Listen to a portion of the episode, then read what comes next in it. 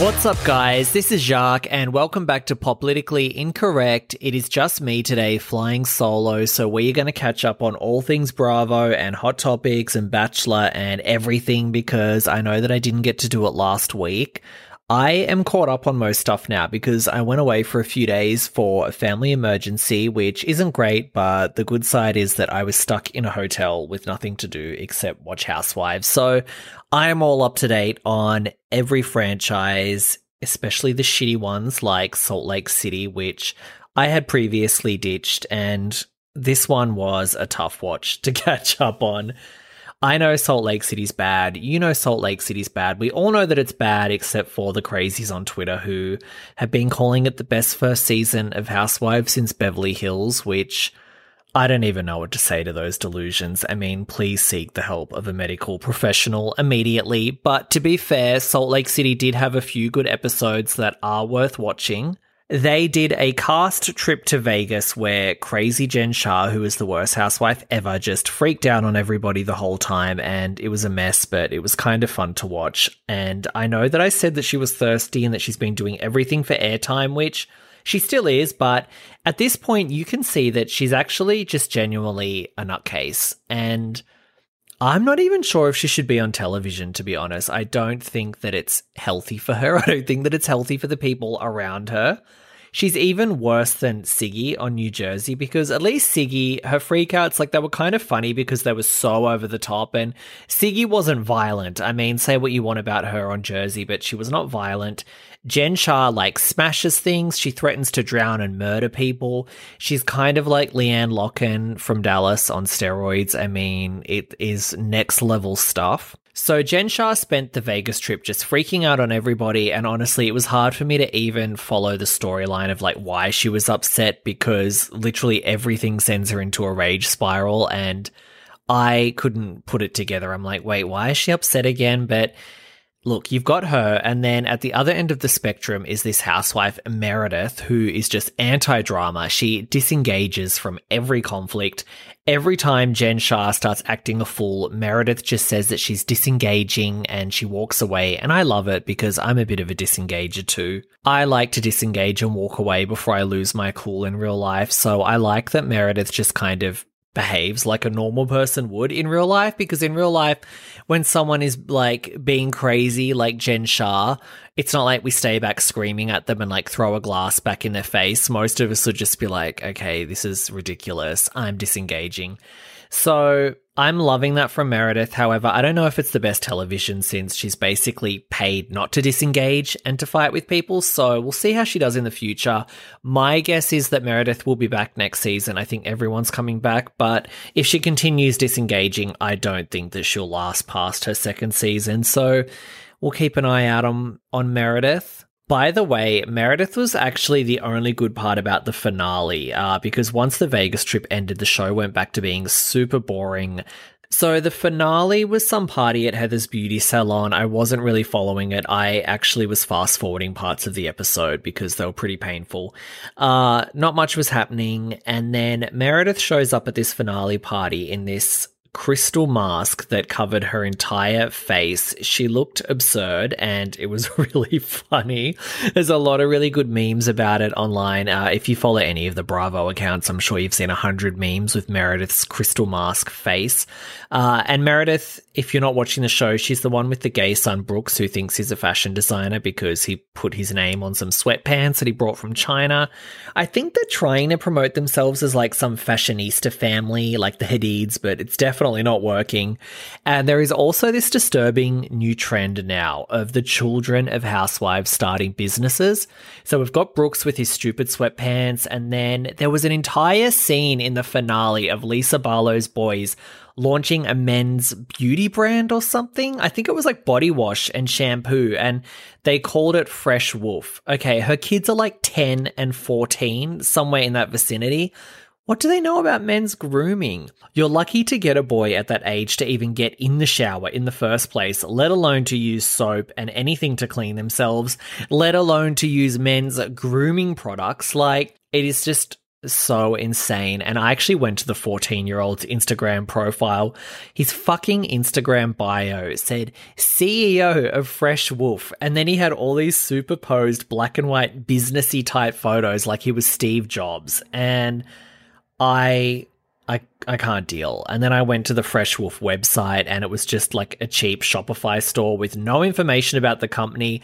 All of the products looked super generic. You can tell that Lisa basically just got some generic formula for shampoo and then they've slapped their logo on it and now suddenly, you know, it's her it's her children's business. Um, enough with the kids and their products. Shannon Beador's daughter is writing a book about divorce. Lisa Rinna's daughters have those fashion lines. It's too much.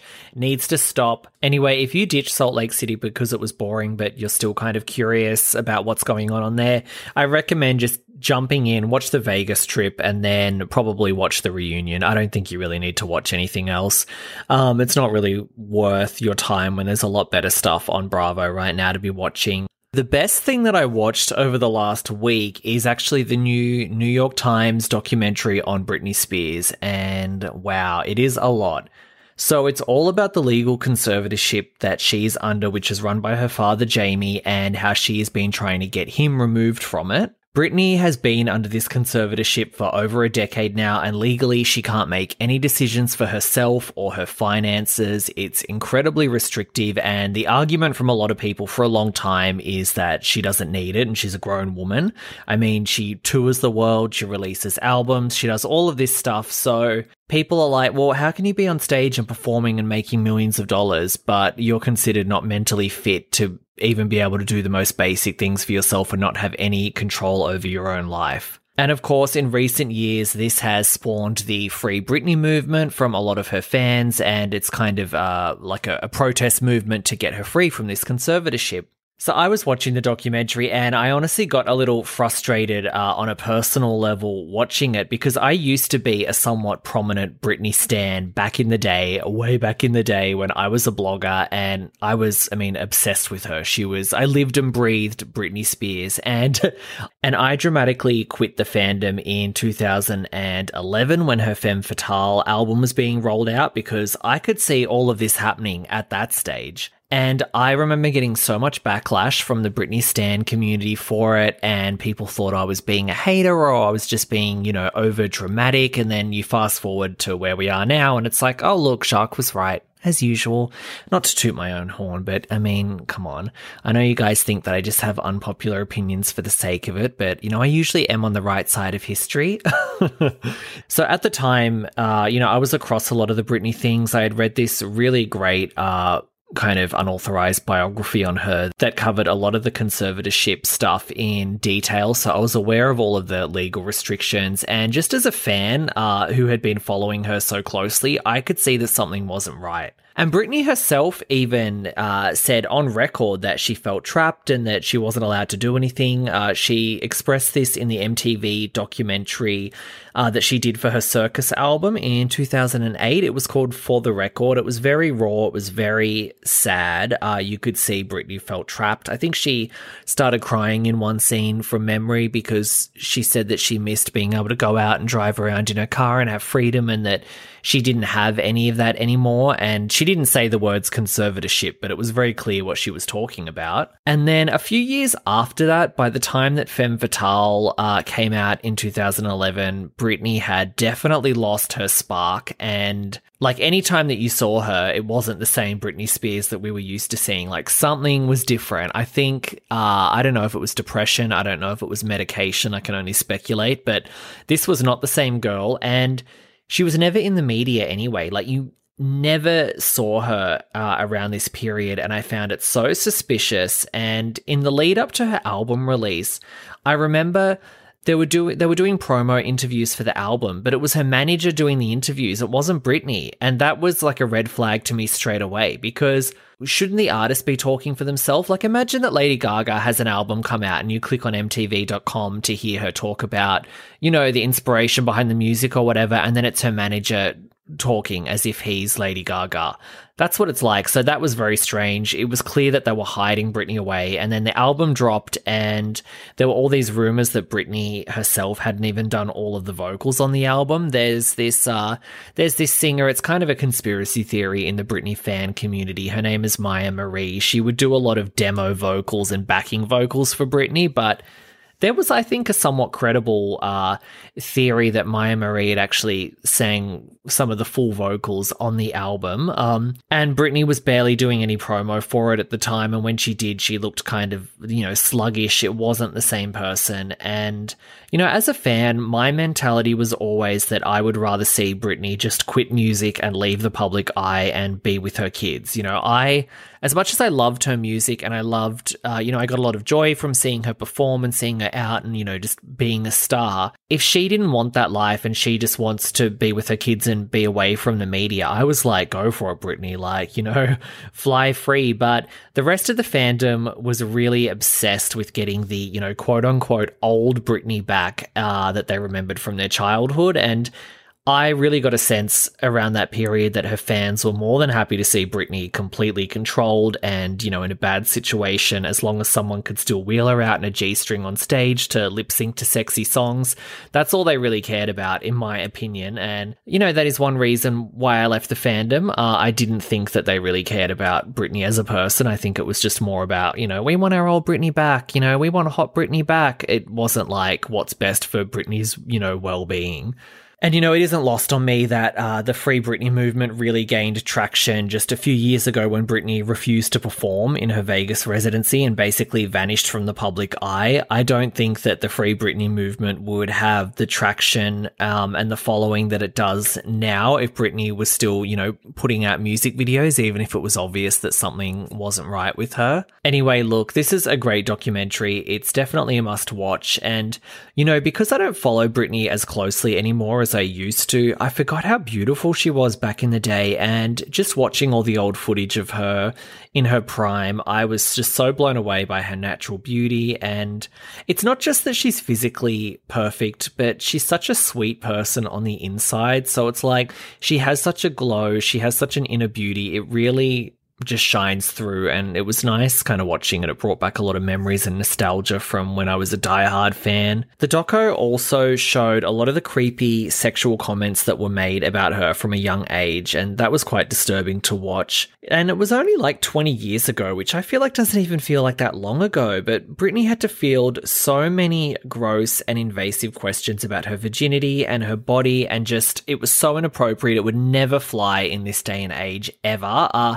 they also also showed a lot of the cruel, you know, media coverage about her too, and how the entire media bullied her. And it wasn't just like tabloids and paparazzi, it was also serious journalists like Diane Sawyer and Matt Lauer and, you know, Anderson Cooper. Just everyone was, I think, awful to her. And it was, that was very depressing and sad to, to look back on. And the documentary it was funny. They tried to put a lot of the blame just on men and like a misogynistic culture, but there were just as many women tearing Britney down as there were men. I mean, it was across the board. It definitely wasn't just a misogyny uh, problem, even though that does play a factor, but there was so much more to it. Also, this is an unpopular opinion, but they really tried to demonize Justin Timberlake a lot, and I didn't agree they basically made out uh, that he was a misogynist who never should have outed Britney as a cheater and, you know, did the whole Cry Me a River music video, etc. And I just thought it was really unfair. Like, yes, JT is a bit of a dickhead and there's plenty that we can criticize about him, but people also forget that he was a really young guy at that time too, just like Britney. He was caught up in that whole manufactured pop world. He was at the same record label as Britney as well when he did Cry Me a River. So it was probably something that the label pushed for him to do because it would be great publicity, which it was. All of the uh, Twitter people have their pitchforks out for JT, and I just think that we need to have a little more sympathy for both Justin and Britney and kind of to recognize that they were both very young and under a lot of pressure and scrutiny. They were also child stars that were probably used to doing what they were told from, you know, adults at record labels and management and everything. And I mean, I do think that Britney cheated on him anyway. With uh, the word was that she cheated on him with the choreographer Wade Robson. Um, that was always the rumor, and I think Justin can express himself in a song about it if he wants. Like he's an artist. Uh, Britney's done songs on Justin and Kevin Federline, so calm down. It's what artists do, and you know what? The same goes for bashing JT over the Super Bowl fiasco with Janet Jackson. I know that it's become really trendy to hate on Justin every year now when the Super Bowl rolls around and we all blame him for Janet's backlash and for the wardrobe malfunction, but look at it like this. And I say this as the biggest Janet Jackson fan on the planet. Like a bigger fan of Janet than I was of Britney. Like she's still my number one pop star of all time. I am ride or die for Janet. I can tell you anything you want to know about Janet, anything about her discography. Like I'm in deep with Janet. But Justin was a guest feature in her Super Bowl show. It wasn't his show, it was hers. He was a new young solo artist at the time. Yes, he had been around in NSYNC, but this was when he was at the very start of his solo career. He must have been in his early 20s, and she was a 40 something Janet Jackson, the biggest pop star in America. So if you want to talk about power dynamics, she definitely had the upper hand in that one. I mean, it was her titty, it was her Super Bowl halftime show. I'm sure he had management and his record label telling him to shut up and say nothing when that backlash took place. Because, I mean, it was a huge scandal at the time. I'm sure we all remember. I think that uh, it was either like the NFL or the TV network that broadcast it was fined millions of dollars for, you know, Janet's nip slip. Uh, Janet was blacklisted from radio. I mean, the fallout was extreme. And of course, Justin's record label isn't going to want him to jump in front of a bullet right as he's becoming the biggest male pop star in the world. I mean, come on, look at it like that. So honestly, the Britney and the Janet fans, they really need to move the fuck on from both of these things. It was like 20 something years ago. Janet has moved on, Britney has moved on, Justin has moved on. Like they're all over it. Like Britney doesn't have a problem with Justin anymore. And then the fans just dredge it up like every year, like cancel Justin. Look what Justin did to Britney and Janet. Like fucking get over it. He was like 21. Move on. Anyway, I am hoping for the best for Britney and her future. Uh, I will say though, again, uh, this might be unpopular. I don't know, but I don't know if Britney at this point is capable of being completely free from the conservatorship. And I don't say that so much as a negative about her per se, but just that any powerful celebrity who gets rich and famous from a young age is pretty incompetent when it comes to real life stuff. Like, if you took Christina Aguilera's team away from her today, she probably wouldn't even be able to do the most simple, basic tasks that we take for granted. Like, I don't think that she would know how to drive. Actually, she doesn't know how to drive. I read that in Rolling Stone, but she would not know how to get to the bank, withdraw money, and buy groceries and get her rent paid. Like she wouldn't be able to do it. And that would go for a lot of celebrities that have been in a similar situation to her where it's um you've come up from a very young age and that's the life that you know. And these celebrities they are so talented when it comes to making music and performing, but most of them cannot function outside of their bubble. And we forget that they don't think like us. Like the world that they're in is so far removed from what we can even imagine that that's why fucking celebrities are crazy and weird. Like, they don't live on the same planet as we do. And you know, the one time that Britney did take control of her life uh, during the Kevin Federline years, it ended in disaster, as we all know. And I do wonder what her capacity is to do things for herself now that it's been more than a decade under the conservatorship. And we don't know what um, mental health issues she's battling, if any. I mean, we don't know if she has mental health problems or not. There's such a kind of a wall around, you know, Britney Inc. that we don't really know what's going on. But I just feel like she spent more of her life being managed and controlled by other people than she has being herself and free. I mean, you're not really free as a child because you do what your parents say. So she really, the only time she's been able to kind of like do her own thing, I guess, is when she fucked off her management when she was with Kevin Federline and um,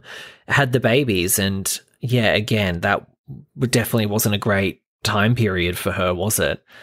With that said, they need to get her father, Jamie, off this conservatorship ASAP because in the documentary they reveal that Britney never wanted him on there. She requested it from the start. Uh, that was ignored, which is just disgusting. And that's what she's fighting. Um, that is really seems to be what the whole Free Britney movement is about at this point, like getting Jamie off. And I also think that they do need to put a process in place where Britney is gradually getting acclimated to having less restrictions on her, which would eventually hopefully lead to a fair and independent review of the conservatorship and then a decision can be made whether she actually needs it or not. Maybe she doesn't, or maybe it needs to be like stripped back a lot or something. But I don't understand why it's remained in place as it has without any significant changes since I think it was what since 2007, 2008 or something. It, that's crazy to me. And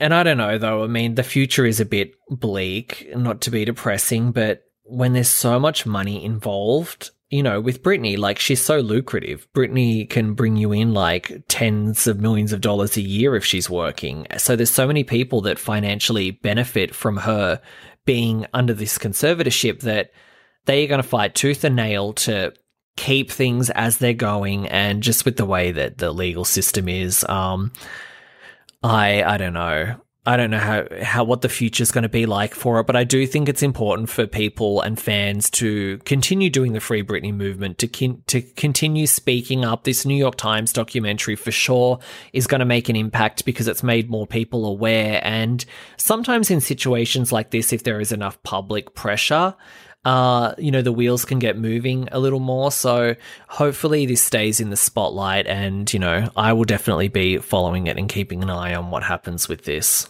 So, besides the Britney documentary, I also watched the Wendy Williams Lifetime movie and her accompanying documentary. Now, I'm a long-time Wendy fan from even before her uh, talk show. I mean, everyone knows her now from the talk show. We all watch the Hot Topic segment on YouTube, I think. But I liked her when I was growing up because I used to really be into hip hop and R&B music, and she would always have like the tea on the, you know, the rappers and everything. So I knew her from then. Uh, I was really excited to watch this. The Lifetime movie was pretty good by Lifetime standards. Uh, I thought it was really well acted. Uh, at first, I couldn't see the actress as Wendy, but then as it went on, I realized that she had like all of Wendy's like mannerisms and everything down. So she did a really good job. Um, a lot of the movie focused really on uh, Wendy's breakdown of her marriage to um, Kevin, which we all know that he cheated on her and got another woman pregnant and all of that. So they go into that. It was pretty good. You know, I love a Lifetime movie because they're always juicy. They always have uh, something fun because, you know, even if they're bad, they're still like so bad it's good to watch. So it's either you luck out and it's like genuinely good or it's a hot mess, but it's funny to watch anyway. I never really watch Hollywood movies. I mean, I like old school Hollywood, but uh, you know, anything kind of maybe, I don't know, past like the year 2000, I'm a bit like, mm, and I just think they get progressively worse each year. I actually was going to watch that, uh, the new Justin Timberlake movie Palmer because um, I thought that would be good. And you know, I've seen Justin in Justin's in a couple of movies that I really liked: Richard Kelly's Southland Tales and uh, Black Snake Moan with Samuel Jackson. So I know that he's actually quite a good actor when he's in the right role. So I was excited. And then I looked at the trailer and it was like some gay kid that gets bullied or whatever. And I'm like, oh, fuck, another one of these movies. Like, obviously, it's a good message. I'm gay. Uh, I'm against, you know, bullying, whatever. I mean, I'm not against bullying if it's on The Bachelor. I'm against bullying in real life if it's like, you know, racism and homophobia and all of that. But um, I just feel like all these Hollywood movies are the same. It's like, can I please just watch one of these movies without the storyline being, um, you know, I'm minority X or you know, I'm disabled or whatever, and now I have to overcome this, and, you know, people were mean to me, and now, you know, we all learn to love and accept each other. Again, it's a great message. I just feels like every fucking movie. And honestly, if I want to watch a, uh, a message movie, I'll probably just watch like uh, something from Europe or whatever, where it's done with a little bit more subtlety and nuance instead of like a fucking sledgehammer, like all of these Hollywood movies, where it's like, this is the message, and they shove it in your face. So, uh, long winded way to say that no, I didn't watch Palmer. So I did enjoy the Wendy Williams Lifetime movie. Then I watched, uh, she did a documentary afterwards that went for about an hour and a half.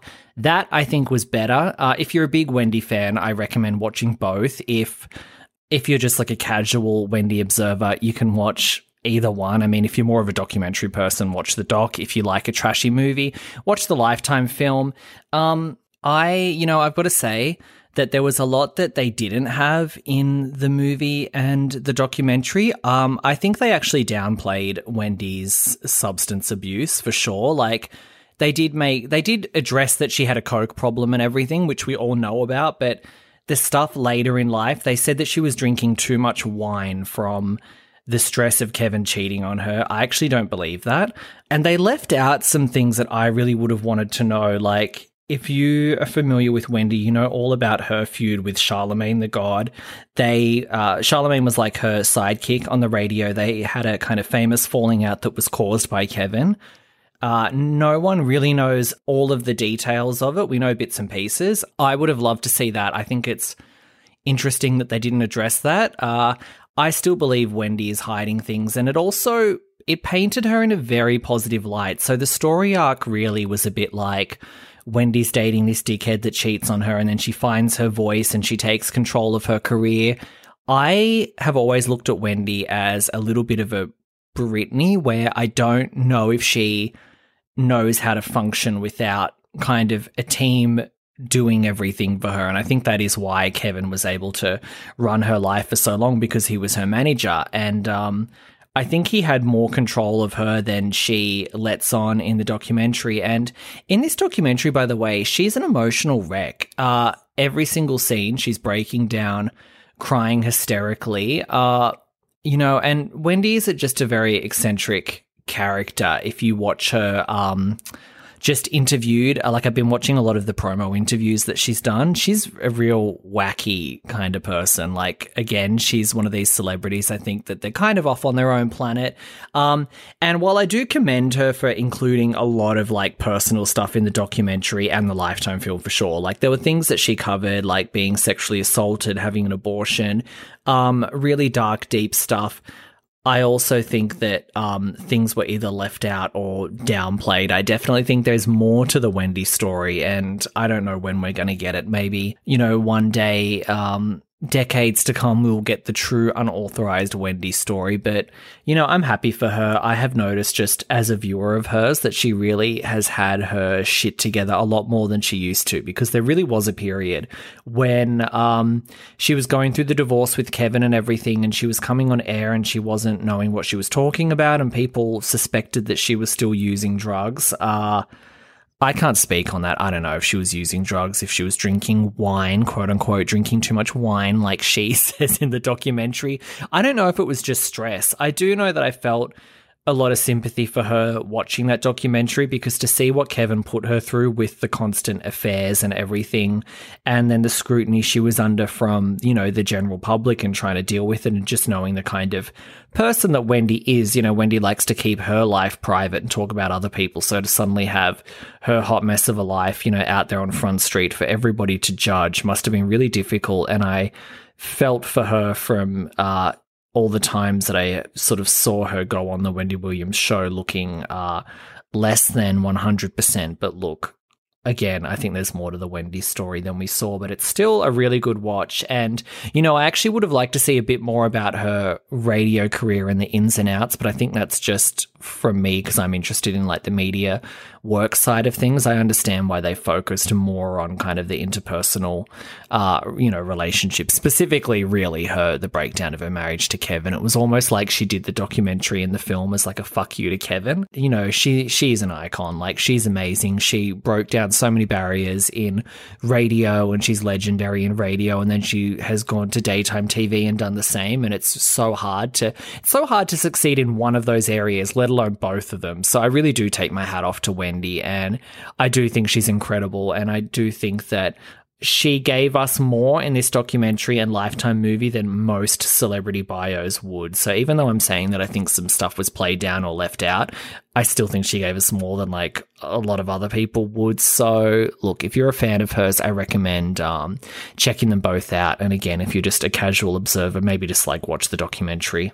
So, Summer House is back on Bravo for season five. Uh, if you don't watch Summer House, it is one of those kind of like Vanderpump Rules type shows. It is set in New York and the Hamptons. It's basically a bunch of New Yorkers that go to the Hamptons. They rent a house. Uh, for the summer and they just party and they get drunk like Jersey Shore style and obviously they hook up they have drama um It's a very generic formula for a reality show, but it works. It's quite fun. It's not the best show on Bravo, but it does have a bit of a following, and it really is being positioned as kind of the new Vanderpump Rules because Vanderpump Rules has run out of steam a little bit now with all their controversies, and Summer House is like the hot new thing. I will start covering it properly as of next week because I'm not fully caught up on it yet. I'm at the end of season three.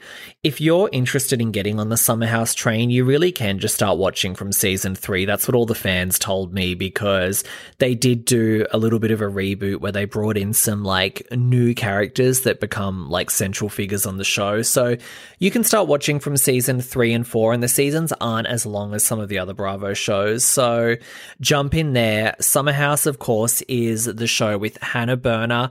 You'll all know who Hannah Berner is. She's Stassi 2.0. She's Bravo's Golden Girl. She is everywhere. She has 50,000 podcasts podcast. She has the Bravo chat room talk show. Uh, she tweets constantly. She Instagrams constantly. You can't escape Hannah Berner. It's a lot.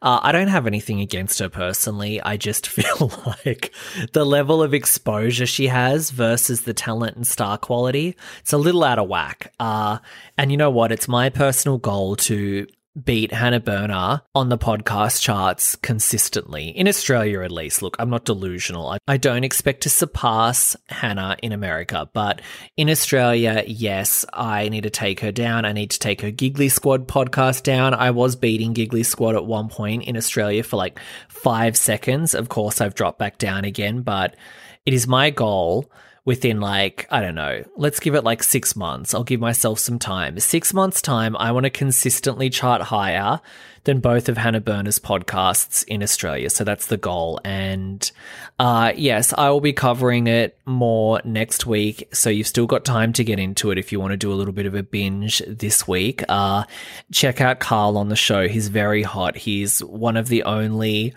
masculine men on Bravo, I would say. I mean, he has a hairy chest, he has a deep voice, he's very tall, he's a fuckboy, of course, like all Bravo bros, but I love him. He's so hot. So yeah, check out Summer House. The latest season of Southern Charm is coming to an end, and I did not cover it uh, on the podcast this past season, which I really do regret um, because I think there's a lot of topics on there that would have been fun for me to talk about, but I'm like a season behind on it, so I didn't jump in there. All I can say about Southern Charm is that this Madison LeCroy has got this show renewed for another season because I really think that Southern Charm was on its way out.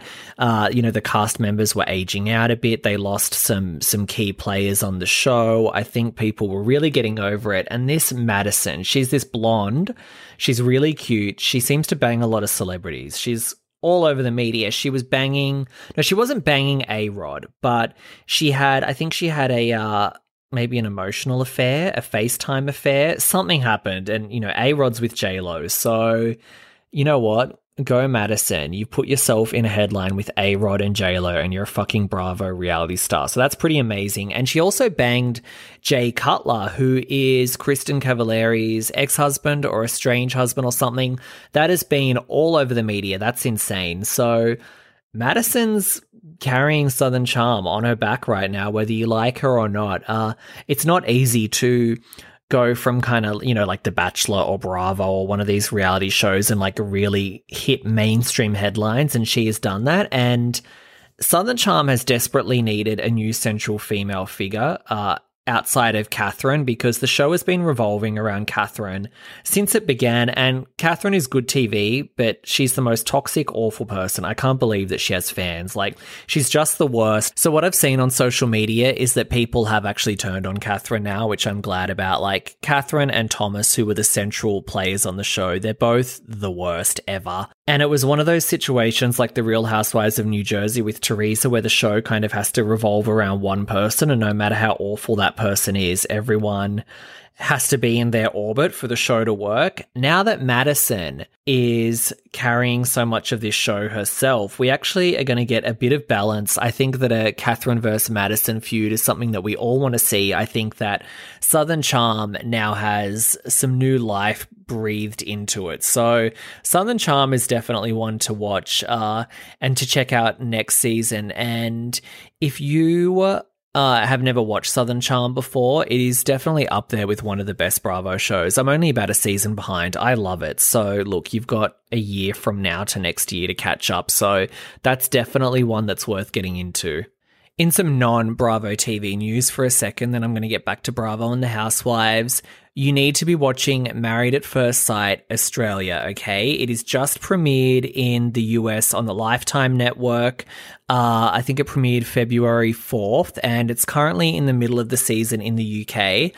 I'm not exaggerating when I say this. This season that they're airing is one of the greatest seasons of reality television I've ever seen in my lifetime. It aired in Australia about two years ago. It was the biggest reality season we've ever had. It broke records. It was so big that they aired the finale in theaters. And yes, I went to the theater to watch it with my friends. Uh, if you listened to my Blair White interview last week, this is actually the season that I almost got on, uh, and then I got cut at the end. You've never seen anything like this season before. And I know that it's actually not just an Australian thing because it's airing in UK now, and I've been following the UK media and how they've been reacting to this season, and they're just as blown away as we were in Australia. The drama is unrivaled. The the characters on this show are it's just like words can't even describe. And I'm actually going to get some of the people from the season on the podcast to spill some tea about behind the scenes and everything. Because I am friends with a few of them now. Uh, it's amazing. It's, I mean, you know the premise of Married at First Sight, right? They get strangers, they get married. The Australian version, the marriages are not legal. They are in the US version, but the Aussie one, they're fake marriages. So they get people and they have to live together as like man and wife. And then they all, the different couples, they go and live together in kind of like a Melrose Place style complex apartment. Uh, and then they have these dinner parties every week where they just fight and have drama together. And then they do these commitment ceremonies that are kind of like Survivor. And they vote if they want to stay in the marriage or leave the marriage. The twist is that you can't leave the marriage unless unless both people vote to leave. So say you've been paired with like the worst person ever. Imagine, and that's what they do on this show, by the way. These relationship experts that match the couples, they purposely mismatch everyone. So they're paired with someone that they hate. So you're paired with someone that you can't stand. You're fighting like cat and dog every week. You vote to leave the marriage, but then they vote to stay. You have to stay. Like you, you can't leave the show. And people have affairs and they cheat on each other and it's it has everything. Like I'm telling you, one of the best seasons of reality television I've ever seen. I don't know with the um with them airing the Australian season in the US right now on Lifetime. I don't know if they've edited it down because I saw a promo for it and it looked like they may have edited some of the episodes down and combined a few episodes because it is a very long season in Australia. It was on like four times a week or something. So I think that you might be getting a condensed version in the US. Um, but look, anyway, you've got to watch it. I'm going to talk about it on the show. People in the UK are obsessed with it. Like Sam Smith was tweeting about it. He said it was incredible television trust me on this. Watch Married at First Sight Australia. It's on Lifetime in the US. My UK listeners, I'm sure you're all watching it uh, over in the UK now because it's all I see on my social media timelines. And I know that it's breaking ratings records over there for the network, just like it did in Australia. And it makes me so happy seeing everybody get to experience this show because it was something that we all loved in Australia at the time and it kind of like took over the country. Uh, you know, I've never really seen something like it. It was kind of like if you went on any news website, that Married at First Sight was the top story. Like, I mean, like news, like not the entertainment section. Like, you go on like the news section on the front homepage and it'll be like Married at First Sight. You would go out in public and you would overhear people talking about it. It really was next level. So you've really got to watch that. Trust me. So I'm watching The Housewives of Dallas. Uh, I'm caught up on that. Everybody hates Mexican Kary. I mean, like everybody hates her. My Twitter timeline was just I haven't seen anything like this in a long time. People hate her. And you know what? It is it's pretty overblown. Like she's annoying for sure. She's definitely quite annoying on the show, but the level of hate is too much. And you know what? I have a theory that half the reason people hate her is that she's not as like glamorous looking as some of the other women. Like she's 50. She looks great for 50 by the way.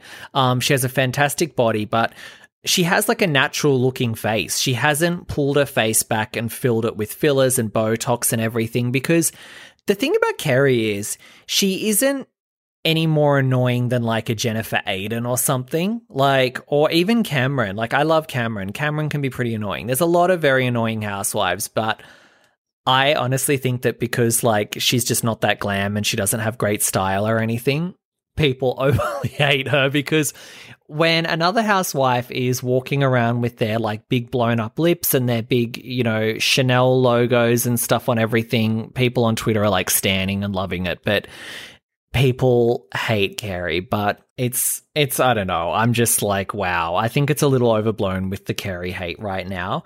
Dallas overall, it's okay. I've had to fast forward some stuff. Stephanie, who I actually like Stephanie, but she has all these family scenes with her parents, had to fast forward that. And by the way, I just want to add that I'm not someone that likes to fast forward a show or I like to give a show my full attention. I don't even like to sit on my phone when I'm watching something because I'm like, I just am like, I'm not one of those low attention span people that, you know, can't focus. But some of these shows lately, and with the amount of shows that I'm having to watch just to keep up with it all for the podcast, if it's not that engaging, uh, if it's not that engaging, I disengage and I fast forward or I look at my phone or I do something else. And that's happening with some of the stuff on Dallas, but it's not bad. Uh, Tiffany, the new Asian housewife, people are obsessed with her. She is a good she's definitely a good addition. She's classy. She's smart. She had a bit of a back and forth with Kary and she really shut Kary down and that was quite fun to watch. She did tell a story though that i found interesting. So she's having trouble right because she's in it and i can't pronounce it. Anetha i'm not even okay she she does something in the hospital. She's some kind of doctor, right? I can't pronounce it. She's some kind of doctor and she's struggling with the work life balance because she works a lot. Obviously, she's filming The Real Housewives of, Dallas, and she feels like she's not spending as much time with her kids as she could. And she's reflecting back to her own childhood because, you know, Asian parents are very strict, they're very conservative, they're very all about the grades, you know, all about perfection. So she was raised like that. And she's crying and she's saying that she, you know, she's a tiger mum as well, but she doesn't want to be as strict as her parents were on her. And she tells this story and she's saying that her parents would tell her when she was little because they came, I think they came from China or something. When she was very young, they immigrated to America. And she's like, you know, my dad went from running a company with 200 employees, um, you know, in China to coming over to America and washing dishes so I could have a better life. And I'm like, hang on you left a fucking company in China, and China's like a world superpower. Like it's all happening in China. So you left China to come to America to fucking wash dishes. Um, no offense, I know I have a lot of American listeners and I would love to live in America. I am looking for an American husband, okay? So I'm not shading America, but I don't think that I would leave a very successful, wealthy life in China running a fucking company to go wash dishes in Houston. Um, for what? I mean, I'm pretty sure that Tiffany could have got a great education and a great life in China. She probably could have married some rich Chinese businessman.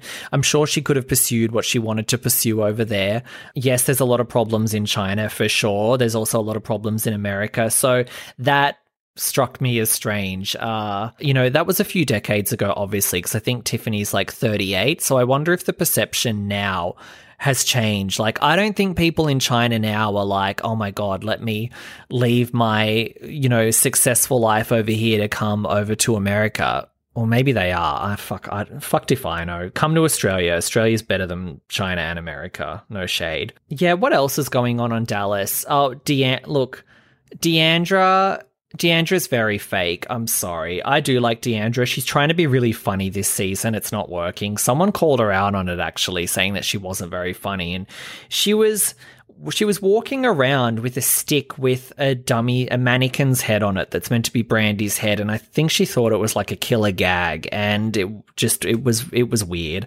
Uh, and if you look at her Twitter, every day D'Andra is on Twitter just kissing Tiffany's ass. I think she knows that Tiffany is like is going to, I think she knew Tiffany would be the fan favorite. And especially now that she's seeing it in real time, because people love Tiffany. Like, people cannot get enough of this Tiffany. And D'Andra has hitched herself to that bandwagon. Um, I think D'Andra overall is really great on the Dallas Housewives, and I actually do like her, but I think she's extremely calculated. I think she, uh, I think she did a lot of things to LeeAnne um, that LeeAnne ended up taking, you know, the fall for. I think there was some of that was, you know, D'Andra's machinations behind the scenes, and I think D'Andra probably was gassing Kary up to go after LeeAnne last season because Obviously, Kary has this very annoying personality and she does nitpick on people. So, look, D'Andra not coming off super authentic. Uh, oh, and I will say about Kary, by the way, Kary and Cam are like BFFs now. I kind of made fun of their podcast a few weeks ago because it's a very, it's a very strange podcast. And when I was talking about their podcast, I was like, how do they have a podcast together? They're so different. It makes no sense. And now that I'm watching their friendship on the show, I actually can see why they're friends because they both uh, have this nitpicky personality where they'll hone in on like little things and they won't let it go and they'll keep pecking at you until you snap over it. They get fixated on it. And it kind of goes back to my point earlier when I said that people don't like Kary because she's not glamorous. Because Kameron basically does the same thing that Kary does, except Kameron has like impeccable style. She's fucking fabulous. Like, I tweeted the other day that I think she has one of the best styles of of all the housewives, and she's like this quirky Elle Woods, legally blonde type character. So people love it because she's cute and pretty. And then Kary, who, by the way, I'm not saying Kary's not pretty. I actually think she looks great for 50, but she looks more like a she looks like a real person. Okay, she's not all fake and plastic, and she just dresses like a normal person too. And people don't like it, so I don't know. Um, as far as, as far as Dallas goes, some people are enjoying it. Uh, I think that um, if you like to stay on top of all the housewives, it's definitely worth watching. If you're not super big on housewives, I wouldn't call it essential viewing. So, look, if if you want to watch it, watch it. Yeah. Maybe put it on the background and then tune in for the fun scenes. Tiffany is a good addition. So, I don't know, it's all right. So Kelly Dodd is in hot water again. She got dropped from Positive Beverage. That was her beverage brand. She featured it heavily on the Housewives of OC. And, uh, you know, they had really been sticking by her because obviously she's had a lot of controversies, one after the other. Positive Beverage have stuck by her. They kept her as their spokesperson or their, their investor. I don't understand what her role specifically was with them, but they kind of kept her as the face of the company. But they finally cut ties the other day when she went on her Instagram stories. She was with some friends. They were at a restaurant. They didn't have masks on and they were yelling super spreaders into the camera or something like that. And Positive Beverage was like, enough is enough. People were really upset over it. Kelly tried to defend herself later and she said that she'd been vaccinated and that all of her friends had been vaccinated.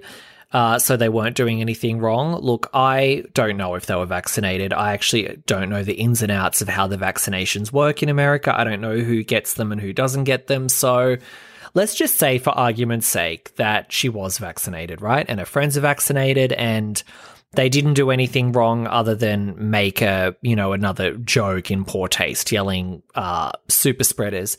Why would you go and do that when you're literally in so much hot water? You're in the firing line. Everyone's trying to get you fired. Every single thing you do is under the microscope and criticized. And then you choose to go on social media and do that. You're just asking for trouble. Uh, you're throwing gasoline on the fire that doesn't need to be there. I actually messaged her when I saw the video when it went up in real time, and I was like, "Girl, like, get off social media." um, and you know, it's blown up in her face, and you can't really blame anyone but her for this because.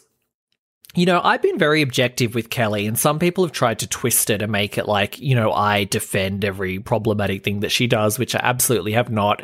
I defended one thing that she did a while ago with the hat, um, which I don't even know if you would call it a full defense. I basically I don't know. That was go listen to that episode. I'm not going to go over my breakdown of that because I think I broke it down for about half an hour.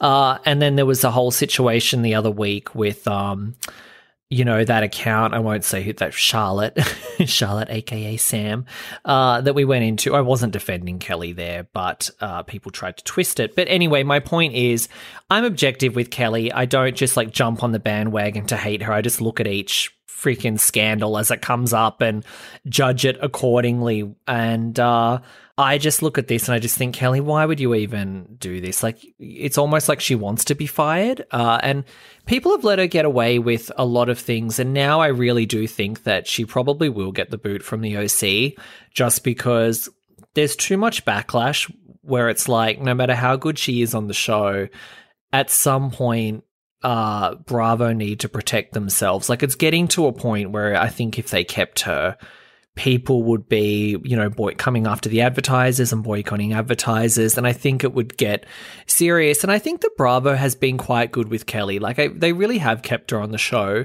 do a lot of the scandals and the backlash. Um, you know, I don't I don't think that they've tried to cancel her or anything. If anything, they've really kept her on the platform and ignored some of the stuff whereas other people at that network I think have been punished for much less. So I think Bravo have been really good to Kelly, but it comes to a point where it's becoming a liability for them, I think, because she can't control herself. And of course, that's what makes her good on the show. She's unproduced, no filter, does what she wants, and we love that about her. But then when it keeps getting in, into trouble and it comes to a point where she can't protect herself and it's going to become an issue for Bravo now, I don't know what else they can really do. Uh, word on the street is that they are rebooting the show in some. Now, who knows what reboot means? Andy said reboot, but you know, he'll say a reboot and then he'll just change one cast member. So we can't really go from that.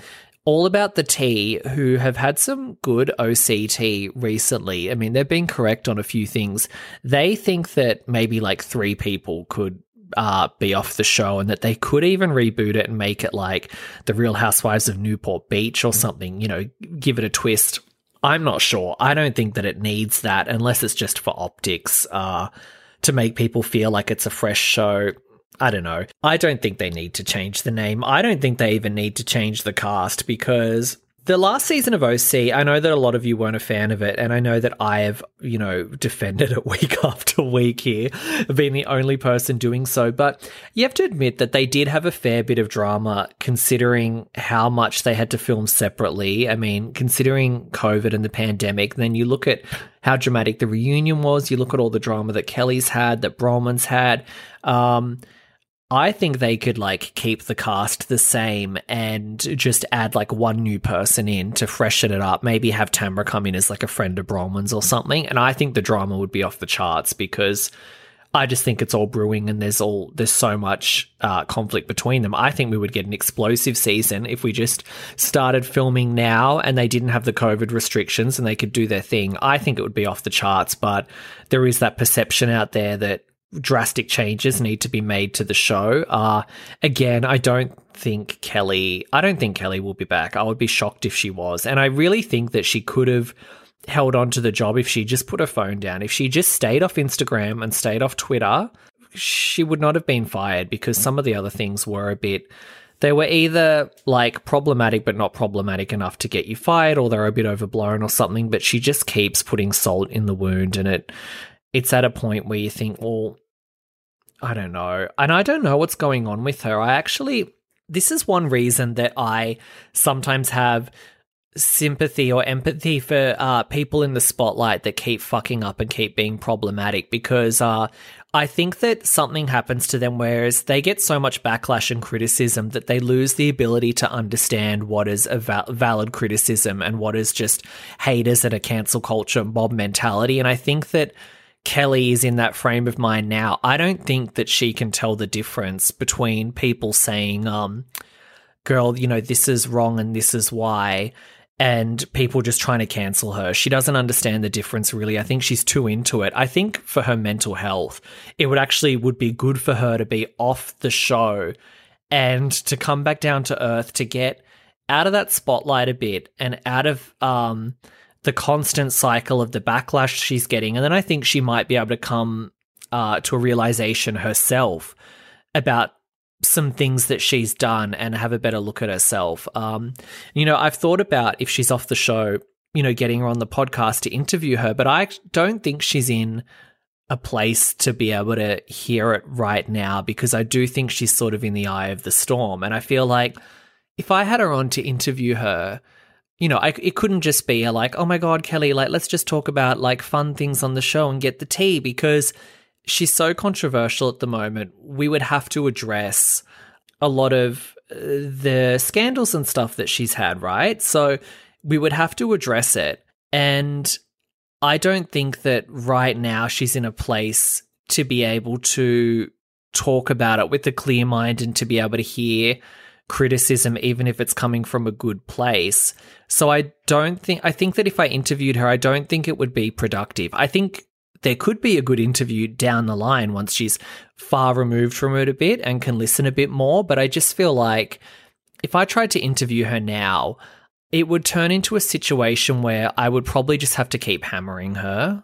I wouldn't want to have a guest on and then it's a whole situation where I just need to be like holding their feet to the fire the entire time. Like I do like to ask people about their criticism. Um, you know, when I had Blair White on last week, I asked her, I think I asked about three different things that she's had backlash for about, um, you know, specific incidents. And then she answered it how she wanted to answer it. And we still were able to talk about a lot of other stuff. I just think with Kelly right now, um, it's just not the right timing. But I would like to have an interview uh, with her down the line and to maybe have a talk about some of the things and to see if she understands where she went wrong with with certain things and where she's caused problems for herself and then I also would talk about how um some of the backlash with certain things towards her has been overblown for sure there has been a little bit of a witch hunt mentality so it goes I think both ways with Kelly but look as for the future of RHOC I don't know what they're going to do um I'm sure Gina will stay because people really like Gina and she's younger and she has a lot going on in her life people have said that Braunwyn might go, but I just think Braunwyn has like so much content in her. Why would you get rid of Braunwyn? I don't know. But look, I'm biased. I loved the whole season. So, and I'm excited for the future of the show. So we'll see what happens. Uh, and also, as far as Kelly getting fired, I don't think uh, her leaving the show will be announced until Bravo decides what they're doing with the OC. I think Bravo will decide the cast that they want and the direction they want to go in. And then I think they'll probably announce it in one go. And it will be like OC to resume filming with, you know, Shannon and Gina and four new cast members or whatever. I think that's how it's going to roll out. So people that are sitting there waiting to hear the news of like Kelly's future on the show, I think just wait for an overall show announcement and that's when it will probably come. Some breaking news as I'm recording. I literally just saw this on my uh, Twitter timeline. The next Bachelorette has been announced for the US franchise. Obviously, I do not watch Australian Bachelor, it's just awful. The next Bachelorette is Katie, aka Dildo Girl. Remember, she showed up on night one with the vibrator. She was waving it around. She was tapping people with the vibrator. It's amazing to see her go from that to become Bachelorette because you would think someone with such a gimmicky entrance would be kind of like, you know, out on episode two, but she's made herself a huge part of the season. I would say that uh, Katie and Queen Victoria, who I'm going to get to in a minute, have really carried the season because Matt James is so boring. I don't think they should ever ever have another lead on the show that hasn't already done a previous season of Bachelor or Bachelorette uh, prior because I think that when you do a season, you find your sea legs as far as reality television goes. Like you understand the production side, you're more comfortable on camera, you've had a little taste of the spotlight and fame, you're more confident. With Matt, it has been awkward. He's been boring. Um, I think he does whatever the producers tell him. I already wasn't a fan of his uh, prior to him being announced, just because he is friends with Tyler C, who I think is such a fuck boy and such a fame whore. So I'm just not sold on Matt James. I think he's boring, but I think that uh, Katie is going to give us a lot because Katie has been stirring the pot. She is a fan favorite. Uh, I don't know if people can see what she's doing behind the scenes. I can see it. She is she knows exactly what she's doing. She knew what she was doing with her vibrator entrance. She is causing drama with the girls. She tattles to Matt on the other girls. Uh, she puts herself into conflict and fights. She knows how to get in front of a camera. And we need that for a lead on the show because we want drama. Like, how good was Clare's portion of The Bachelorette with all of the fucking mess that she brought. And then how boring was Tayshia? I mean, Tayshia is amazing. Tayshia is like perfection. And I'm a big Tayshia fan from Bachelor in Paradise and Colton season of The Bachelor, but it was really hard to go from you know, the dizzying highs of clingy, crazy Clare to like Miss Perfect Tayshia. So I think that Katie is going to give us a um a bit of a Hannah Brown style season actually because she has a lot of similar traits to Hannah Brown. Like she's emotional. She knows how to stand up for herself and speak her mind. She's sex positive. I think it's going to be great.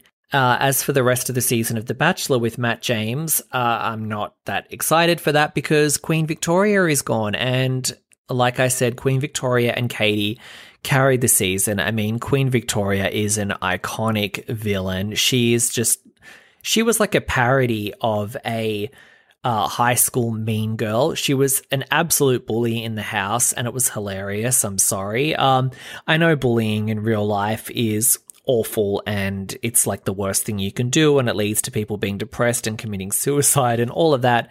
Totally get it. As far as reality television goes, yes, I would like to watch bullying and mean girl behavior because if we're not watching bullying on The Bachelor, then we're just watching what some fucking lame vanilla date of people in a hot air balloon kissing and, you know, talking about nothing. Ugh, whatever. So, Queen Victoria was an icon. She had such a great dramatic exit. She had this huge meltdown. It was pretty embarrassing for her, actually. And I think it was because she had a fight with Katie, which I was hoping to see them resolve some of that in Bachelor in Paradise. But I guess Katie won't be on Paradise anymore because uh, she's going to be the Bachelorette. But Victoria had an explosive exit, and um, they also got rid of the other girl that I liked, uh, Anna, because Anna's the one that spread the rumor that one of the other girls in there was an escort, and that was some good drama.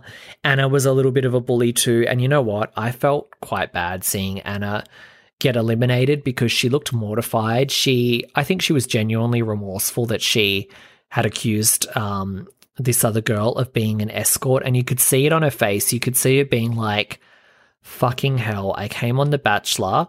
I thought this would be a fairy tale, and then I let, you know, producers get in my ear and I stupidly decided to bring this up on camera, and now I look like the most awful, terrible person in the world. And it's like this one decision that she probably feels like has ruined her life. Now, on the flip side, it's made her stand out enough to probably be back on Paradise. I'm sure they'll get Anna on Paradise and then um, the girl that she called an escort, and they'll probably hash that out. They'll probably make up. And you know what? The Bachelor loves a redemption arc for a villain, so we might see a much better side of Anna on Paradise. So good luck to her. And you know what? Queen Victoria, I'm sure, will be on Paradise too. She's going to run Paradise. I can't wait for it. Um, let me know if you're going to watch the rest of Matt James' season of The Bachelor, though, because I just don't know if it's worth watching without Victoria. Oh, and one last Bachelor related thing. One of the contestants, Rachel, she's one of the prettiest ones.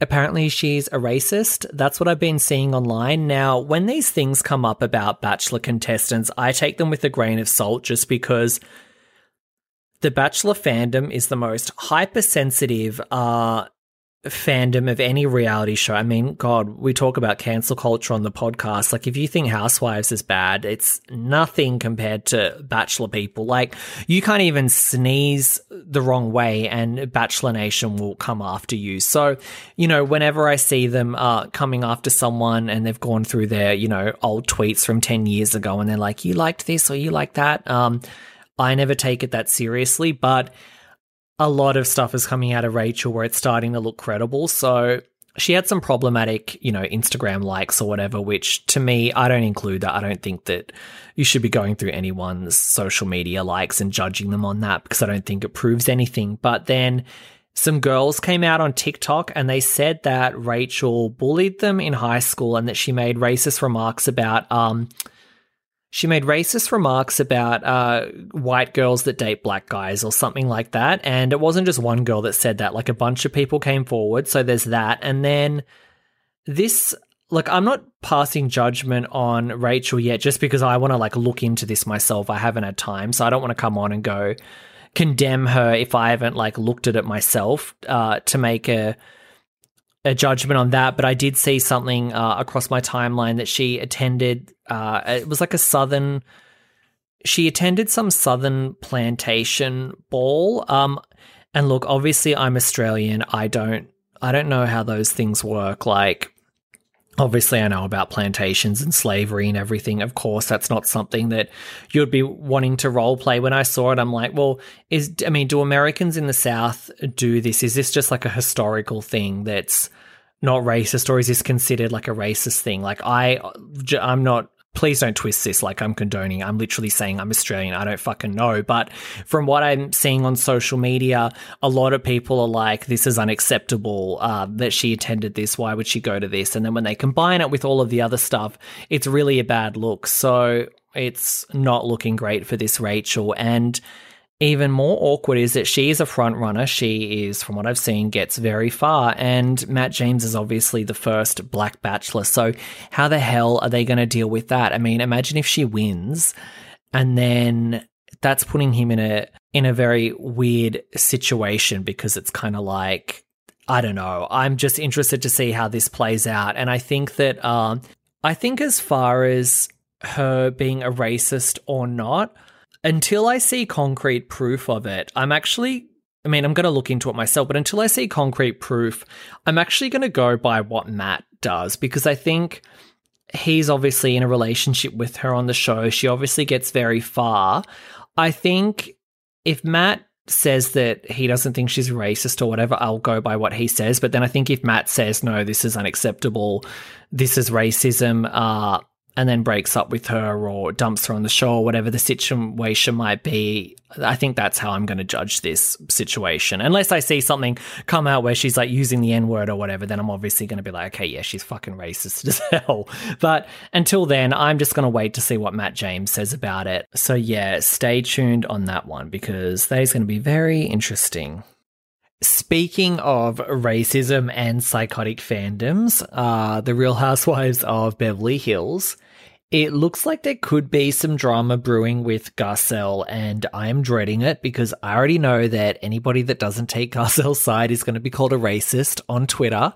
I've already shared with you my traumatizing experience of having Twitter trolls call me racist when I took Kyle's side over Garcelle's last season. I will never get over it. It haunts me. And the trolls actually called Kyle a racist too after the reunion aired when Kyle called out Garcelle uh, for not paying the thing at the charity event. And I know that it's coming next season. I'm just like, bracing myself for the accusations and the witch hunt. And you know, the funny thing about this whole Garcelle situation is that I actually had Carlos King on, the Black uh, Bravo showrunner, and he's very passionate about race in reality TV and representation and diversity. And we had a really good talk about it. But even he was Team Kyle in that whole thing. And, you know, he had the same thoughts on Garcelle as I did. But it's like, yeah, let's just ignore what the black showrunner has to say and call every white person racist if Garcelle isn't their absolute favorite housewife in history. So, ugh. I'm I'm already like I'm just gearing up for it. So look, the other day the women uh went on a cast trip because they're filming the new season now, and Garcelle wasn't there. Some fan on Twitter then asked Garcelle if she was going, and she tweeted back a simple no. So then, me being the smartass that I am, then I tweeted something along the lines of like, "Well, she skipped half the cast events last season, so are we surprised that she's doing it again?" And the Garcelle stans were not happy with that. The Garcelle stans, they have this weird thing now where you're not allowed to acknowledge that Garcelle is, you know, booked and busy and has a million other jobs and that she sometimes doesn't go to cast events because she has other things going on. They do not like anybody bringing that up, anybody mentioning it. They freak out. They've got like Twitter threads now that list every single event that she went to last season with photos and you know, I see it and I'm like, well, I mean, I watched the show last year and she kept missing stuff at the start of the season and she even acknowledged it herself. But okay, sure, she was at everything. Um, you can live in your delusion. It's fine. Just they're very intense. You know, when I come across a Garcelle stan now, it's a little bit like, look, stay calm, maintain eye contact, walk slowly back towards the door when you're close enough, like fling it open and like just run out of the room. It's a very similar reaction that I would have to uh, Lisa Vanderpump fans who are also terrifying. So anyway, look, Garcelle later showed up on the cast trip. There was a selfie of them all together, and you know that's interesting because she did say that she wasn't going. So it makes me wonder if the producers told her like, you know, get your ass there. Uh, you know, you better be on this fucking trip because you've missed too much stuff, or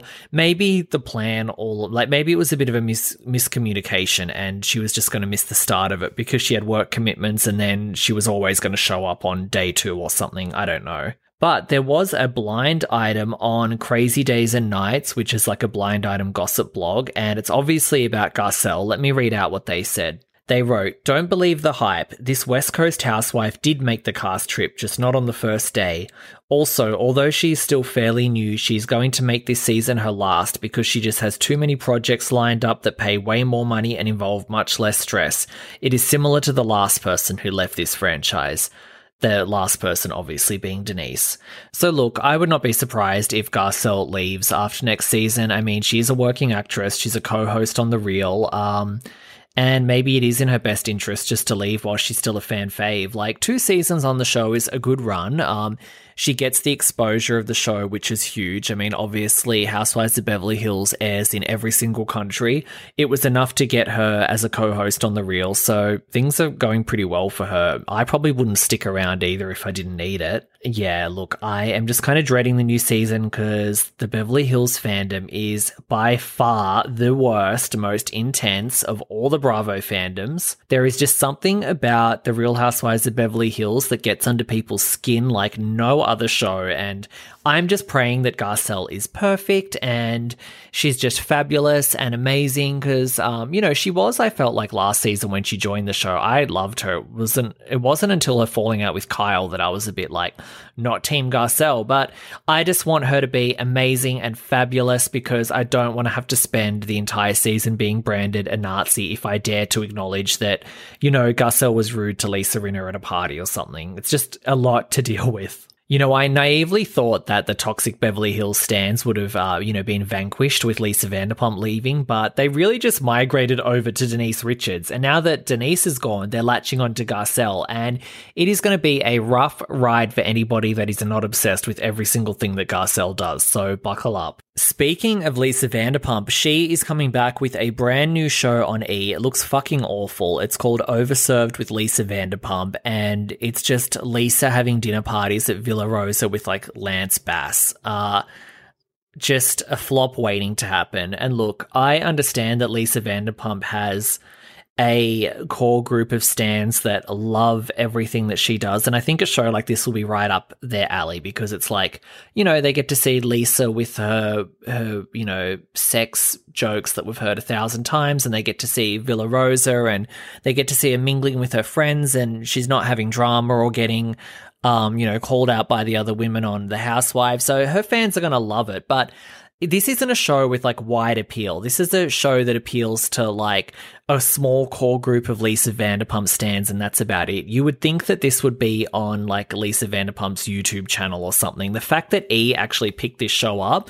I am a little shocked. And look, I'll eat crow if this show debuts and it has like good ratings and it's a hit because I think it's going to flop even more so than Kocktails with Khloe Kardashian did. Uh, the trailer is a mess. At one point, Lisa Vanderpump, I think she's drunk or she's pretending to be drunk. She runs out on the lawn, uh, pulls her pants down with her ass out and like her bare ass out like a frat boy. And it's kind of sad to watch because it's like, you know, she's like 60 years old now and, you know, she is a classy, you know, she's an English rose and to see her bent over like that for airtime. I mean, she is a narcissist. Look, she loves the limelight to the point that she was playing the these evil chess games with the women on Beverly Hills because she was so obsessed with the fame and now it's like, what does she have? Her restaurants have closed down. Vanderpump Rules is on pause. She's not on the Housewives of Beverly Hills anymore. I've listened to her podcast and it's not very good. So, you know, she obviously wants the spotlight again. And. Mm. But look, I'll say a few positive things about Lisa Vanderpump because I know there's a lot of fans out there that adore her and that are really going to enjoy this show. And to Lisa's credit, I will say that even if this show flops, which I think it will, the fact that she can actually get her own show greenlit and on air just of her having dinner parties at her house, that really shows her star power. Like, she is still a big fucking deal. Whether this show flops or not, the fact that she could even get it on air is an accomplishment because you think about all the other housewives that leave the show. How many of them could get their own show on TV. NeNe can't. Now that's why she's, you know, saying that Bravo's racist or whatever. Um, Tamra and Vicki haven't been able to get their show on air who else? Like Bethany is probably the only one that I can think of. And like Teresa, like Teresa could probably get her own show. Bethany, I'm sure if she wants to go back to television. Actually, Bethany does have her own show. She's got like some apprentice business show coming out. So yeah, Bethany, Teresa, and Lisa Vanderpump. I can't think of anyone else that could do that. So credit where credit is due. Lisa Vanderpump is still a big star. And I don't know, you stans better watch it because I don't know who else is going to be watching it except the the LVP fans that just want to watch her swishing around Rose and, um, you know, cracking the same joke about how she hasn't blown Ken in 25 years. So, guys, enjoy that one. I will not be watching. Actually, that's a lie. I will watch it just to mock it on this podcast. So that's it for this week, guys. Thanks so much for listening. Um, I have a little bit of a rebrand coming soon. I'm just waiting to get the artwork back. Uh, my artwork will kind of be the same. I'm just making a few little tweaks to it, but I'm changing the name of the podcast because Poplitically Incorrect. It's just, it's just too confusing. It's too much. I hate it now. Uh, I was trying way too hard to be unique and I felt like, you know, I had to have a name that nobody else had. And now that I've had the podcast out, I realized, you know what? I actually need like a mainstream name that people are going to understand and it's going to make fucking sense. So it's getting a new name. It's going to get new social media handles. I will update you all when that happens. Um, but just look, if suddenly I pop up in your feed with a different name, it's still me. Okay. We're just going through some changes.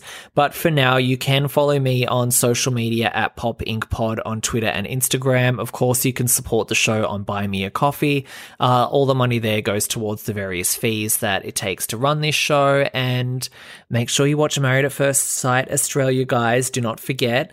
Um, and yeah, that's about it. I guess I will see you next week. Hopefully, I will have a guest on. You know, I was supposed to have a guest this week and they flaked. And I'm really glad that they did because I just felt like I had so much to talk about that I didn't even need a guest. But I'm going to try and get one of the Married at First Sight villains on, I think, because I just think that'll be fun. So yeah, look, stay tuned for that next week and have a great week. See ya.